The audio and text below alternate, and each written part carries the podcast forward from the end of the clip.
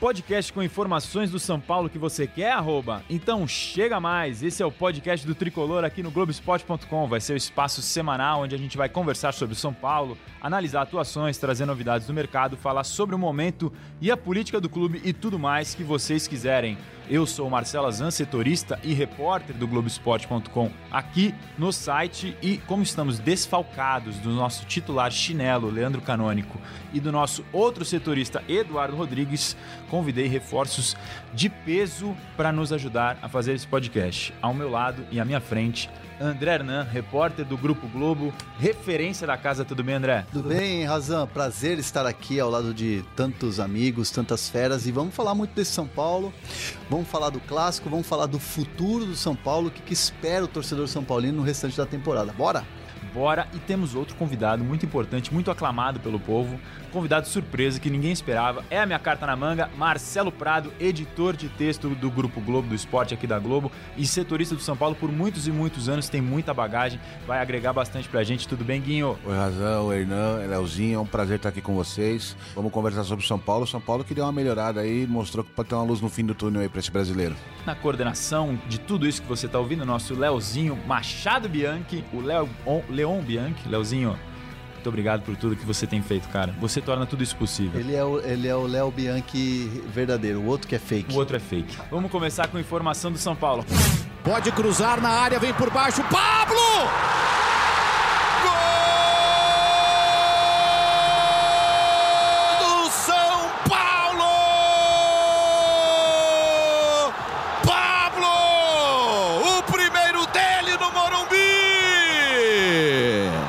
Você ouviu aí o gol do Pablo do São Paulo, 1 a 1 contra o Palmeiras, clássico movimentadíssimo no Morumbi, 1 a 1. A gente vai começar analisando esse choque rei com o André Hernan, com o Marcelo Prado, começando com a análise desse jogo. Hernan, São Paulo mostrou evolução. Mostrou uma evolução, principalmente no primeiro tempo. É, o São Paulo, é, na parada da Copa América, o Cuca batia muito nessa tecla, falava muito assim: ah, o time quando parar vai conseguir ter o ajuste, vai conseguir melhorar a saída de bola, vai conseguir ser um time mais veloz, um time que é, tem uma transição mais rápida. E de fato a gente viu isso no primeiro tempo, isso agradou muito o torcedor.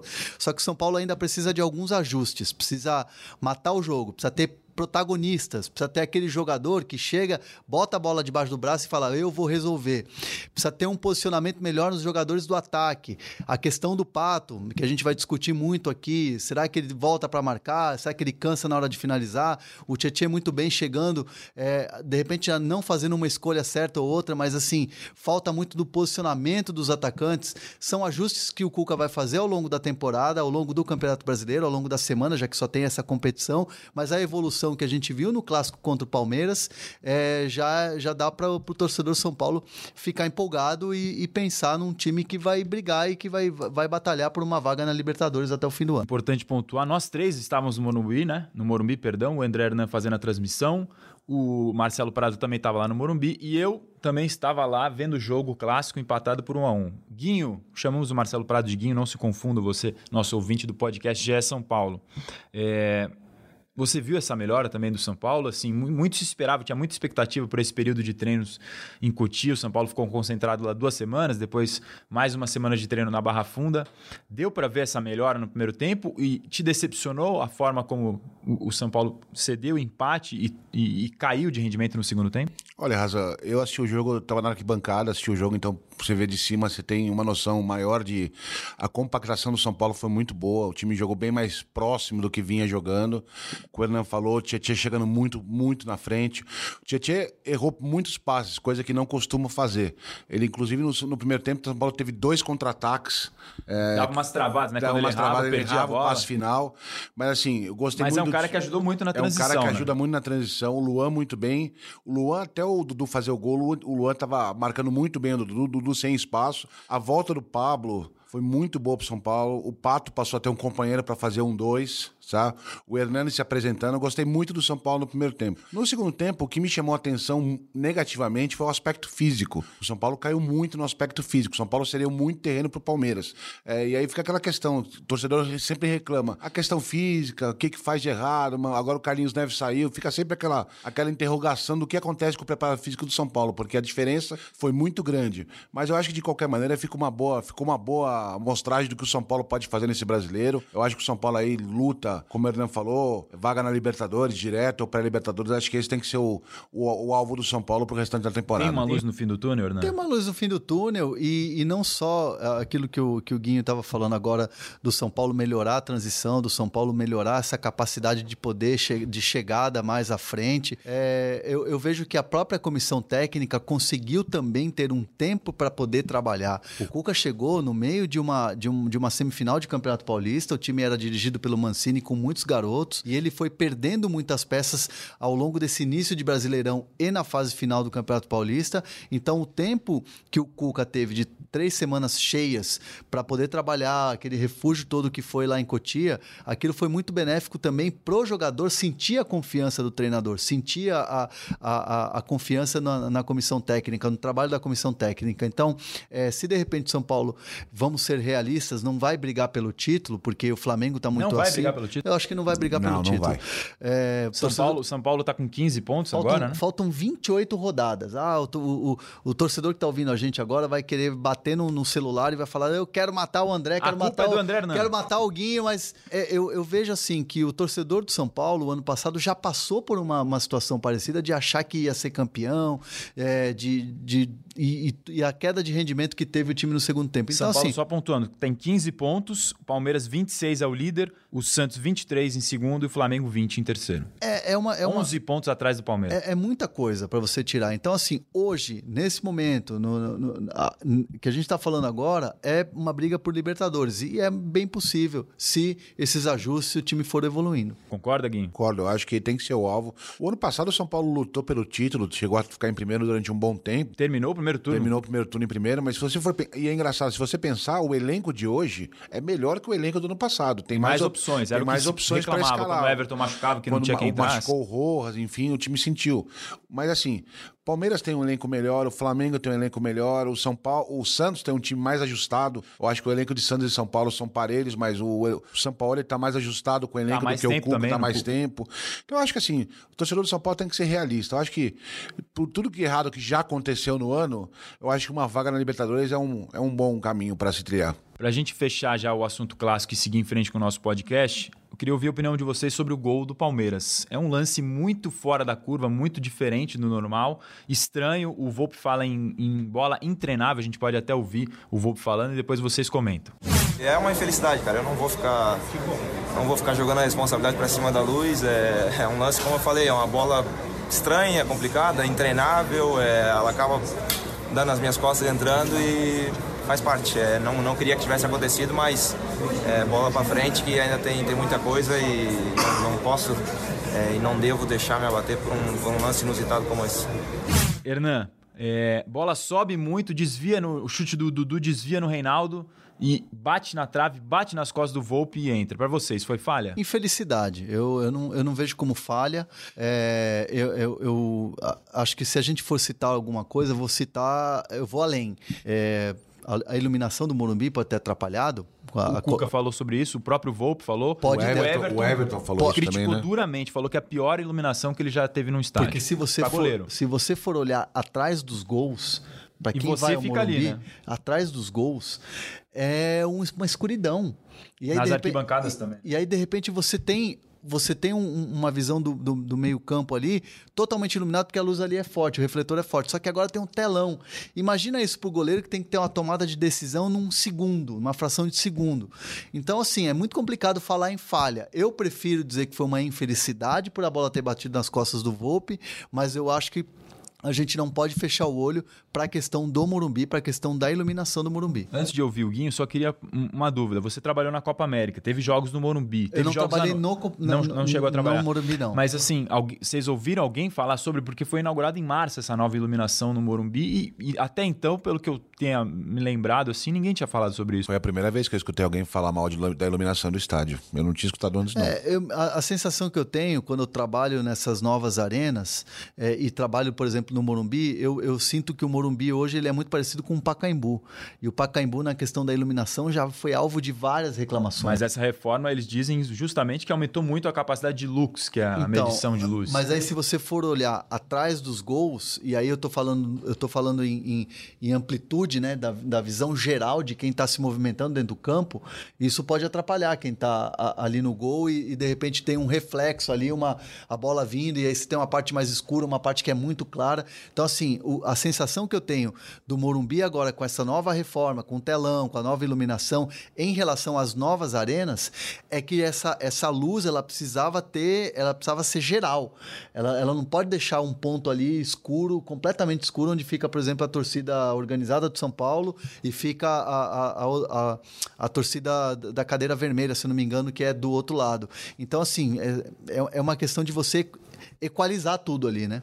Eu acho que mais infelicidade do Volpe, até porque o Volpe vinha fazendo uma grande partida, né? No começo do segundo tempo ele catou uma bola, queima a roupa do Daverson, né?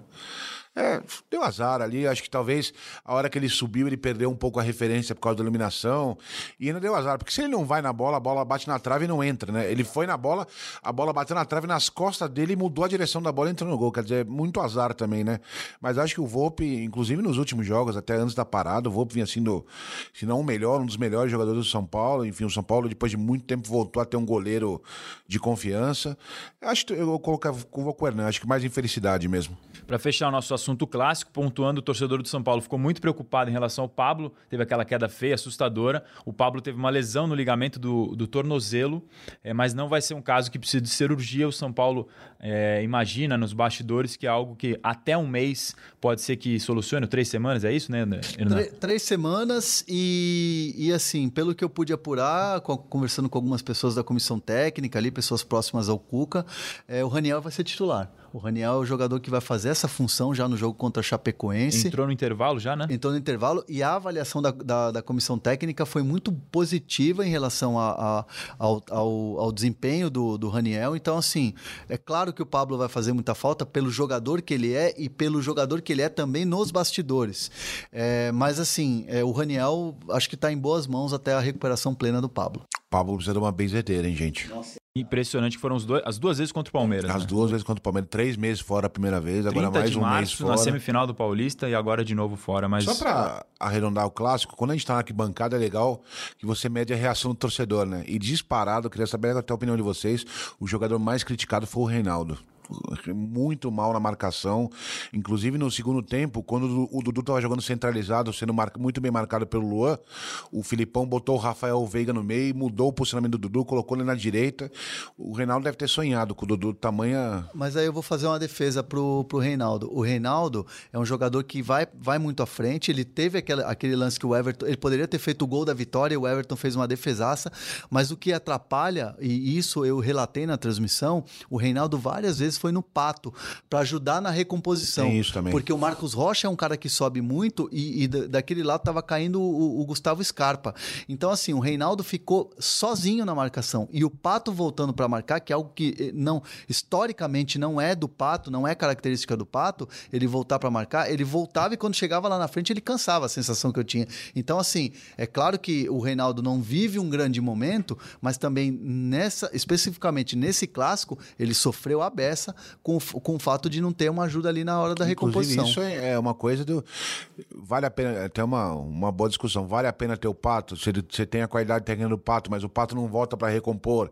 Aí você sobrecarrega o Reinaldo. Ou então ele volta para marcar quando chega e tá sem perna para chutar. Quer dizer, é uma, é uma questão. Não, é, não, era um jogador que o Cuca pediu, mas aceitou pela diretoria. Assim, se você tem um esquema de jogo como esse do São Paulo, que você tem jogadores que precisam voltar, o Anthony volta para marcar o lateral, ele, ele ajuda lá o Hudson.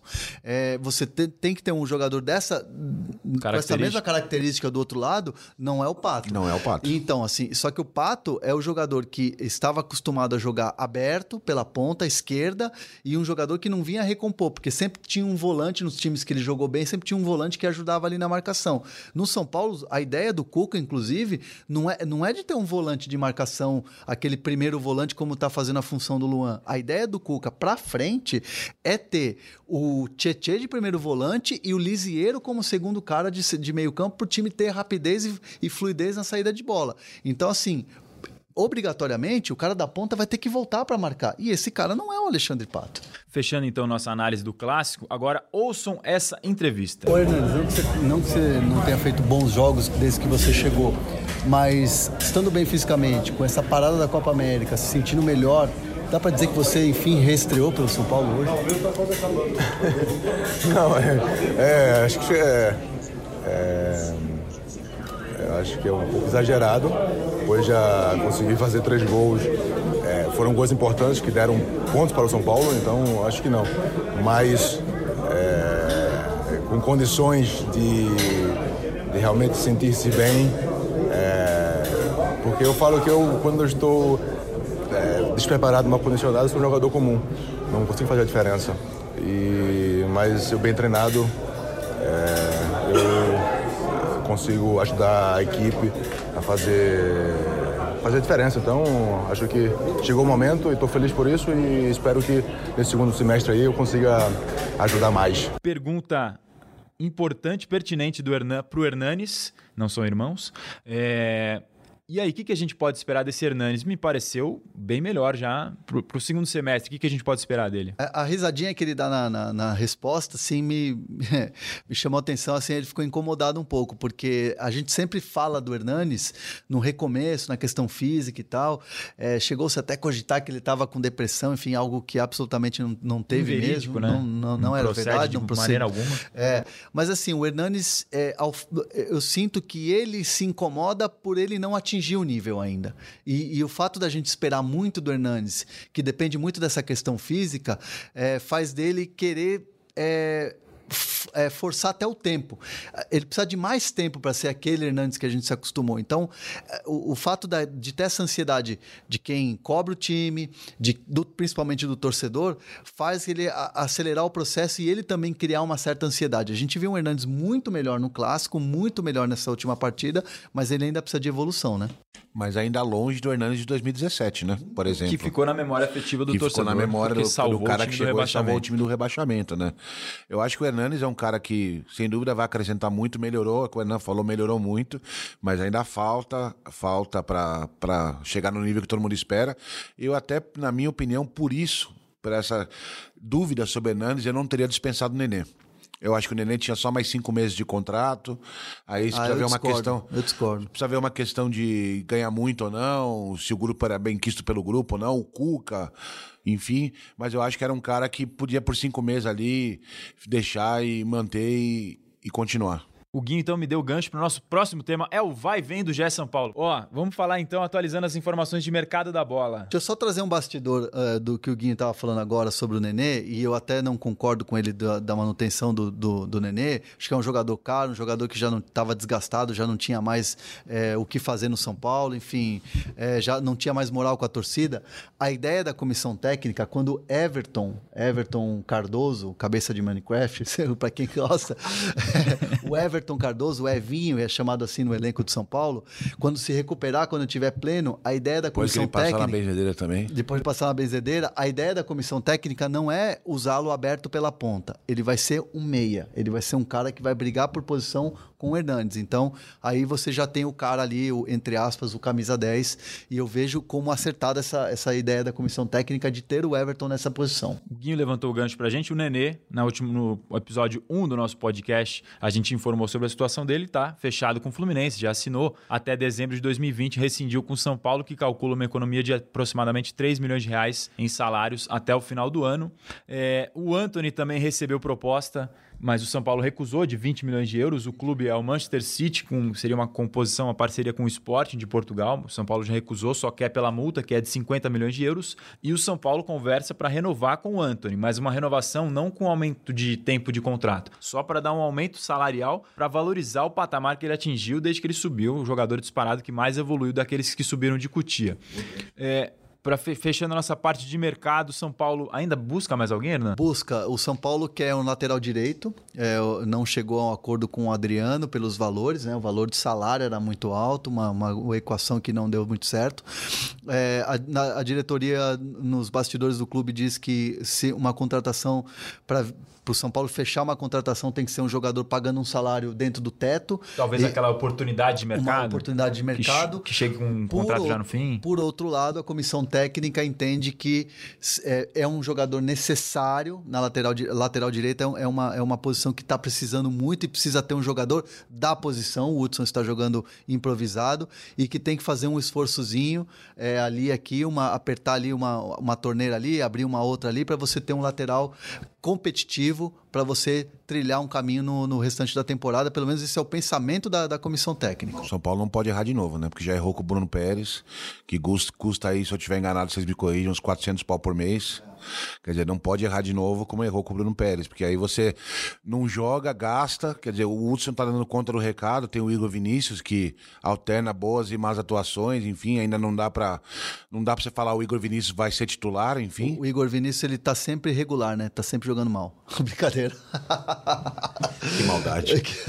o Igor Vinícius é um jogador que. A acidez de André Hernan. É um jogador que é, é, tem gente dentro da direção e, e até já me contaram que o presidente Leco gosta muito do Igor Vinícius, aposta muito. Só que aí é, tem que dar tempo pro jogador. É. E aí você não pode jogar Claro. ele numa fogueira. Aliás, ele já foi testado em algumas fogueiras e não respondeu. É um jogador que tem qualidade, é um jogador que é raro, porque hoje em dia a gente vê o- o- os laterais assim no Brasil não tem essa característica tão de atacar como tem o Igor Vinícius. É um jogador jovem, é um jogador que ainda precisa adquirir um pouco mais de experiência, precisa ter mais tranquilidade, mais confiança, mas jogar agora na fogueira eu acho que é uma, é uma, é uma coisa errada. Então, é, é, vejo que o São Paulo tem que ir ao mercado mesmo e contratar esse jogador que o Cuca está pedindo. E é difícil achar essa peça, né? O lateral direito difícil. tá em extinção hoje, né?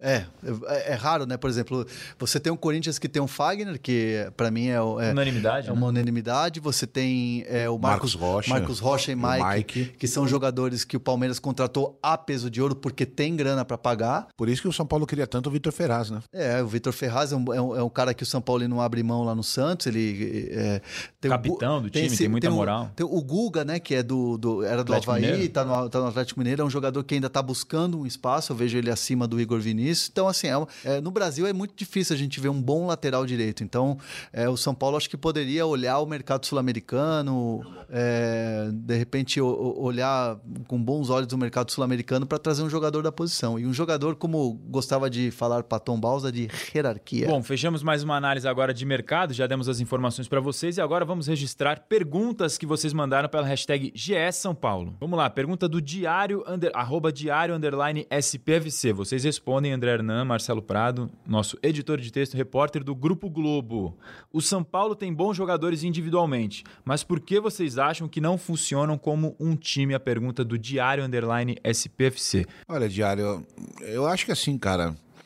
A gente tem que falar do São Paulo em etapas, né? O, o São Paulo que vinha até a parada da Copa era um São Paulo lento, ah, sem ação, enfim, sem criatividade. Houve uma melhora muito grande. O primeiro tempo do São Paulo eh, foi muito bom contra o Palmeiras. A gente não viu o São Paulo jogar desse jeito faz muito tempo. É claro que no segundo tempo teve, como eu falei, teve a queda física e tal, mas assim, pra frente é, é promissor. Eu acho que o São Paulo vai crescer de, vai crescer de produção, até porque você tem mais, mais opções de elenco. O Everton daqui a pouco volta, quer dizer, você vai. O Rojas volta, o Lisieiro volta. Quer dizer, com isso o Cuca vai ter cada vez mais opções pra escalar o time que ele considera ideal. Eu acho que o São Paulo vai melhorar, vai crescer de rendimento. Eu acho que o São Paulo tem, como o amigo falou na pergunta, é, o diário, é, eu acho que o São Paulo tem boas peças no- na questão individual. O coletivo é uma questão de tempo. E esse coletivo começou, entre aspas, do zero agora nessa Agora parada, na da Copa, parada, da Copa claro. América. Que é o que o Cuca falava, pode me cobrar a partir do segundo A semestre, partir do depois de eu ter tido esse semestre. tempo. O, o que falta ao São Paulo, jogador protagonista.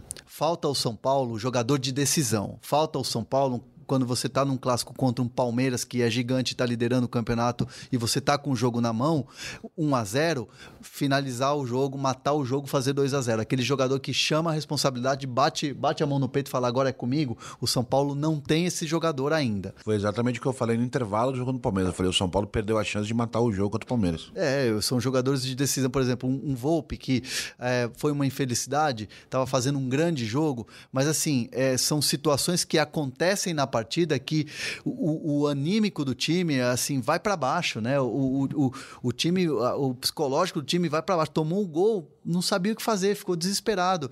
E aí o Cuca, e, e eu vou discordar um pouco do, do, do Guinho, eu, eu, acho que o Cuca não tem essas, essas opções no banco boas. É, eu, eu acho que tem. Eu acho que não tem, porque assim, você tem. Você tira o Hernandes que cansou no segundo tempo, você vai colocar quem? O Igor Vinícius? O Igor Vinícius não está pronto. O Igor Gomes não está pronto. O Igor Gomes mas não foi é. bem no mata-mata do Paulista. Mas, mas é um jogo.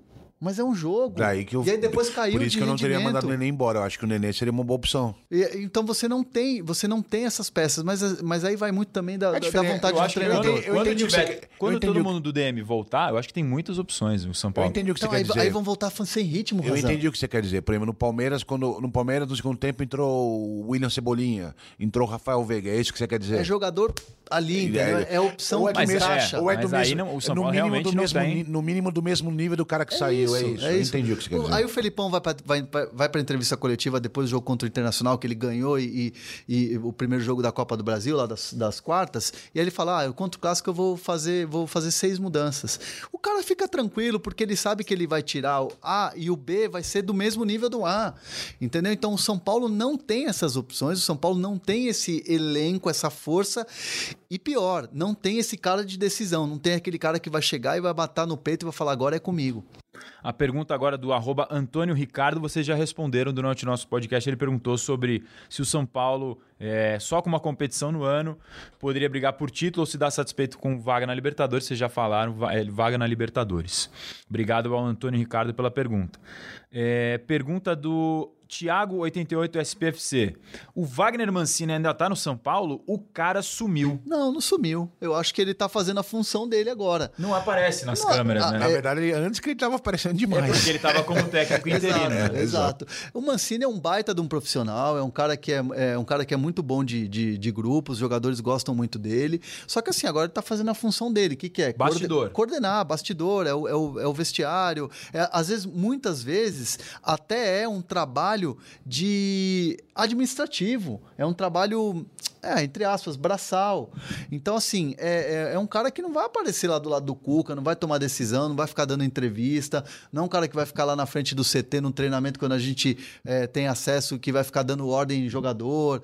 É um cara que vai fazer o trabalho dele que é de coordenação, que outros passaram por lá e também passaram desapercebidos. Então, o Mancini vai cumprir o contrato dele até o final do ano. A, a- a promessa dele com o Raí foi essa que eles firmaram.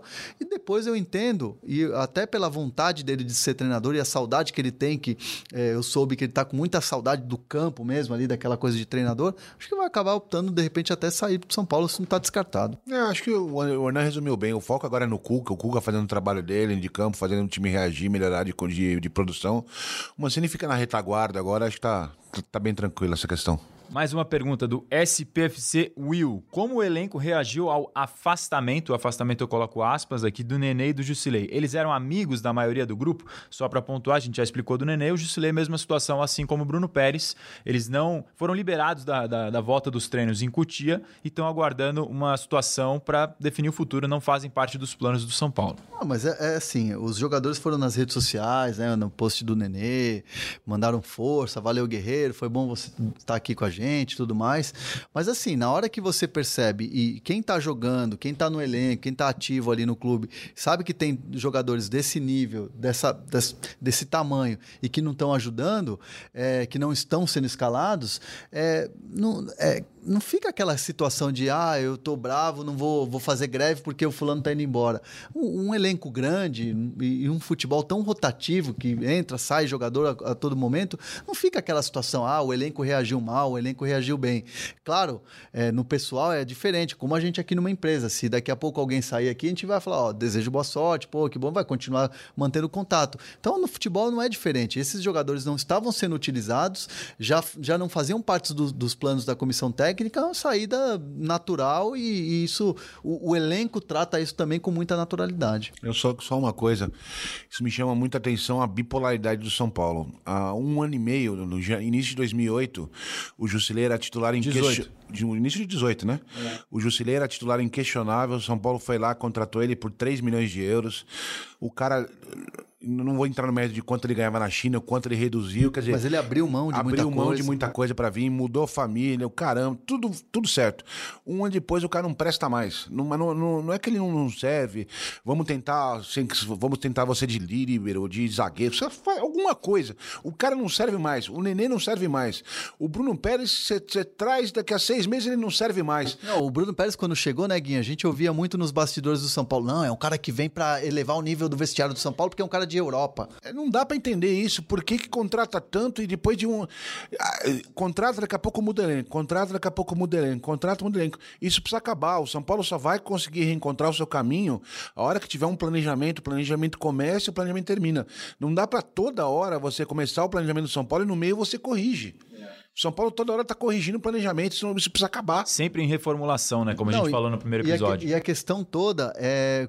O Bruno Pérez chega com o nível Europa porque o Militão estava indo para o Porto e teve E já uma tá no Real Madrid teve agora. uma chiadeira danada da torcida. Como é que vai liberar o jogador? O jogador que não queria ficar no São Paulo, não queria renovar. O São Paulo fez de tudo pra renovar com então, ele. né? é, então é uma situação que o São Paulo precisa abrir, é, de fato, ter um norte. E eu acho que com a chegada do Cuca, eu entendo que acho que o São Paulo vai, pelo menos, melhorar no quesito planejamento. Eu acho que o Cuca Precisa, é o tre- alguém, alguém precisa parar de ser de- é, bipolar, eu não sei se esse é o termo, enfim, alguém precisa parar e pensar com calma e falar, gente, nós começamos um elenco com 30, vamos terminar com 20. Porque se você pegar esse elenco que termina o ano para começar o ano que vem, você já começa o São Paulo com um rumo, com um caminho. Não dá para chegar no fim do ano, ah, vamos mandar 15 de novo e contratar mais 15 de novo. Tá tudo errado. Tudo errado. E, e, e, e, assim, o São Paulo é muito contratando é, por é, humor da torcida. Ah, a torcida quer tal jogador. Ah, na questão do Pato. Entendo que o Pato é um grande jogador, entendo que o Pato é um cara tecnicamente indiscutível, mas daqui a pouco, se ele perder a vaga no, no, no- no time titular, vai ter chiadeira do torcedor, e aí como é que vai ficar a diretoria? É, foi um pedido exclusivo do presidente Leco, que teve que convencer o, o treinador que achava que queria um jogador de. que, que quer um jogador, de- queria um jogador de outra característica. Então, e tudo isso tem que parar no São Paulo. O Eu São Paulo acho- precisa eu- planificar as coisas. Eu acho que essas mudanças também passam pelas mudanças de treinador, principalmente. né? E Três cada- treinadores E nesse cada ano. treinador com um perfil diferente, né? Aí não tem como, não, não tem como fazer. Para fechar nosso podcast, informação do Brasileirão Feminino Série A2, quartas de final, Taubaté venceu o São Paulo por 1 a 0. São Paulo precisa vencer o próximo jogo, domingo no Pacaembu, jogo da volta, para conseguir seguir vivo e classificar para a semifinal. Classificando para a semifinal, sobe de divisão. Entrada gratuita nesse jogo. Muito legal. Muito obrigado, quero agradecer o convite e a participação luxuosa de André Hernan. Não, tô sempre.